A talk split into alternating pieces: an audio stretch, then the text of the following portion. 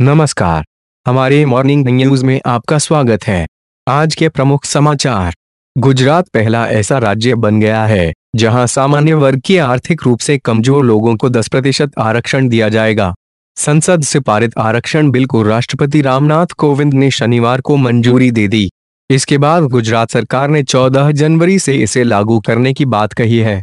कांग्रेस के यूपी प्रभारी और राज्यसभा में नेता प्रतिपक्ष गुलाम नबी आज़ाद ने रविवार को कहा कि पार्टी सभी 80 सीटों पर अपने प्रत्याशी उतारेगी। भारतीय जनता पार्टी और शिवसेना का ढाई दशक से ज़्यादा पुराना गठबंधन टूट की कगार पर है। दोनों तरफ़ से तलवारें खिंच चुकी हैं। बात अब आर पार की लड़ाई की हो रही है। सुप्रीम कोर्ट के जस्टिस ए के सीकरी ने रविवार को सरकार की ओर से लंदन स्थित Commonwealth Secretariat arbitral tribunal CSIT में भेजे जाने के सरकार के प्रस्ताव को ठुकरा दिया।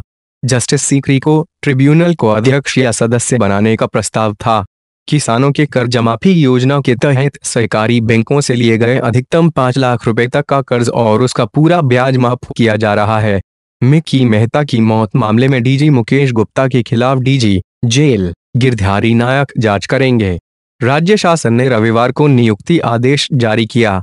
नायक से गुप्ता के खिलाफ तमाम शिकायतों की बारीकी से जाँच कर दो माह के भीतर यानी तेरह मार्च तक रिपोर्ट देने को कहा गया है। आज के समाचार में इतना ही। बाकी समाचारों के लिए जुड़े रहिए संघर्ष मोर्चा डॉट कॉम के साथ।